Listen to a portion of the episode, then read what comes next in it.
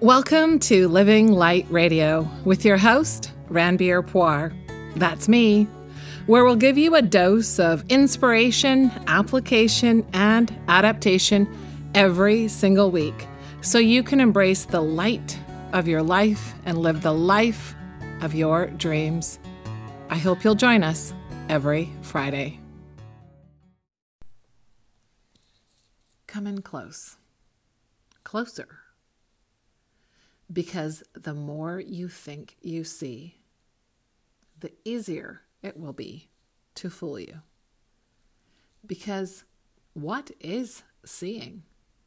You're looking, but what you're actually doing is filtering, interpreting, searching for meaning. Welcome back. So, this is a quote I wrote down after watching a movie, and the movie's called Now You Can See Me, and the words were spoken by the character named Atlas. If you haven't seen this movie, it's a good one, and I don't watch a whole lot of TV, and I'm so, so far behind on my movies, but this one I've actually watched a couple of times. It's, it's really good to me, anyway. I think it is. Um, but anyway, in the rest of the quote, Atlas goes on to say that his job is to take the most precious of gifts that you give him, your attention, and use it against you.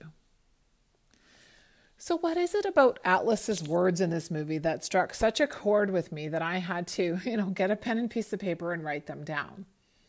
You know, when I look at this quote, the words that jump out to me, or the word that jumps out to me, pardon me, is attention. And holy smokes, is your attention ever a powerful thing? It is so potent. And you know, there's an old saying attention is the most basic form of love. You can make a person feel fully and completely loved just by giving them your attention you can make a person feel equally neglected and alone by taking away your attention. I have to throw some something else in here. I would argue that you can also make a person feel trapped and suffocated with attention as well. Yep, talking to you, bunny boilers. You know, you know who you are, and I'm talking to you. So, this one word can do a whole lot of good or a whole lot of bad. Depends on how it's applied or how it's interpreted. You know, you may remember the powerful, powerful words of William James. He said, My experience is what I agree to attend to. What do you attend to? What are you giving your selective interests to? In my coaching practice, I find that mastering this, your attention, is one of the most critical factors in living a fulfilled life. And obviously, one of the most critical factors in learning to like your life and like yourself, because that's what we're doing this year. We're learning to like ourselves this year. You know, attention is the filter through which you process the world around you you can see the world as for you or against you. It just depends on what you attend to. So, if this is true, then how do you condition yourself to become attentive to things, people, experiences that help grow you, not destroy you? So, I thought, you know what? I'm going to get practical. I put together a list of ideas that you can try on for size. If you find yourself struggling to be attentive in your life and for your life. Like I said, it's practical, this list. I don't really like giving a lot of fluff. It's not my personality, it's not my style, it's not how I live my life. I I, you know, I'm as close closer to the minimalist that I, you know, not like I don't live minimally, but I, I'm closer to that style of thinking and living and being. So I want practicality. I want stuff that works. And I will never share with you things that I haven't tried. So I've tried all these things and they have been proven to work for me.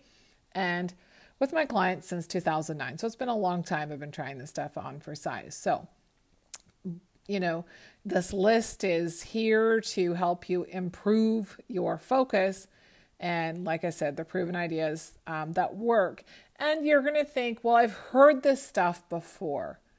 And that's, you know, repetition is the mother of skill. You're going to hear these things quite a few times before you're going to go and do them. So I do have to repeat myself sometimes and share ideas that I've shared with you before because you know you and I both know you might not have acted on it on the first time you heard it. You might not have still followed through. So number 1, the number one thing you can do to improve your attention and pay more attention to your life is to learn how to meditate.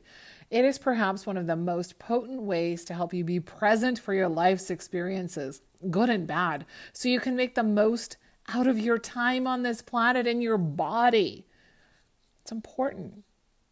Meditation creates a gap between your thoughts so you have space to pay attention and your mind won't be constantly racing, always distracted. If you haven't booked um, your meditation training with me, you can um, you know, go to my website, book some time with me, get this done. This is the year. The number two thing you can do, very easy, called exercise. The human body is designed to move. Your head might create your world, but your body carries it around. So take good care of that body. Don't stay stuck in your mind with your thoughts. Remember, the thoughts need to be processed by your body too. Connect the dots and sharpen your focus and attention with exercise. Number three, do one thing at a time. There's nothing worse for you than multitasking. So remove distractions, close tabs. You know, when you're eating, eat. You know, when you're reading, read. You know, when you're talking to someone, put the phone in your bag, put it in your pocket. It doesn't need to be near you. It's not your security blanket, people. Okay? Number four, ask questions. Oh my gosh. This is a really great way to improve engagement and to contribute to our conversation is to ask questions because a lot of people will make assumptions instead of formulating thoughtful questions. So remind yourself that you are not all knowing. So ask and don't assume, right? That'll really help you pay attention to what's being said to you as well because you're engaged. Number five, read a book. And you know what?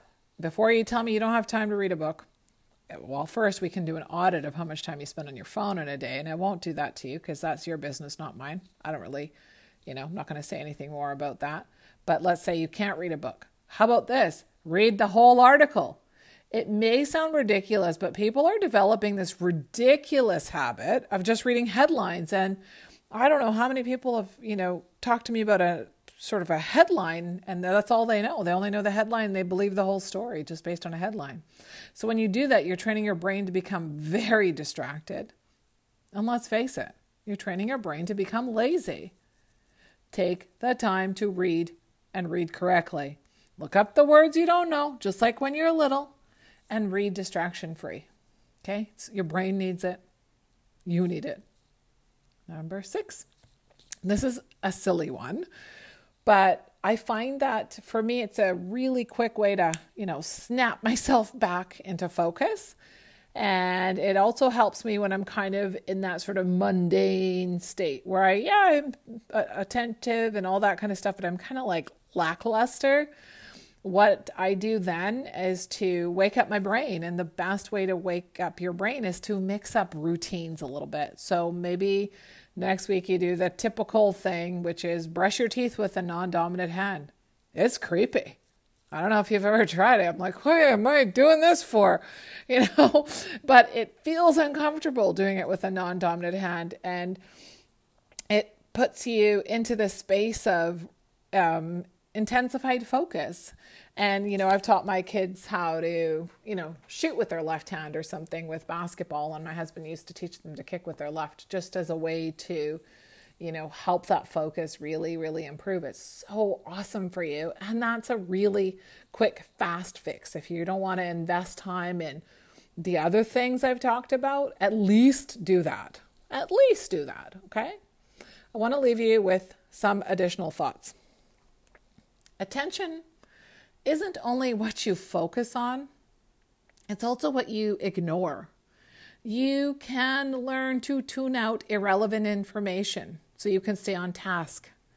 It's so important to get this, okay? In today's world of distracted living, it's important to know how to tune out. And if you start by putting attention on what's good and right in your life, you'll notice that it's akin to watering a garden because what you attend to will grow. Just remember attention is limited and it's selective. Decide what are you going to focus on? Maybe for the next hour, maybe for the next day. Just start small, but start. Start, start, start. I hope you enjoyed this episode. And if you don't mind leaving me a positive review for the podcast, that we so appreciated. And if you connected with this podcast or you know someone that can find some value in it, please do share it with them and forward it with them, forward it to them, because sharing is caring, as they say, and it really helps us uh, spread the word about these ideas so we can help more people around the world. Thank you so much for tuning in. Talk to you next week. Thanks for tuning in today. Please don't forget to subscribe to this podcast and to visit our site, www.freewithin.me. Talk to you next week.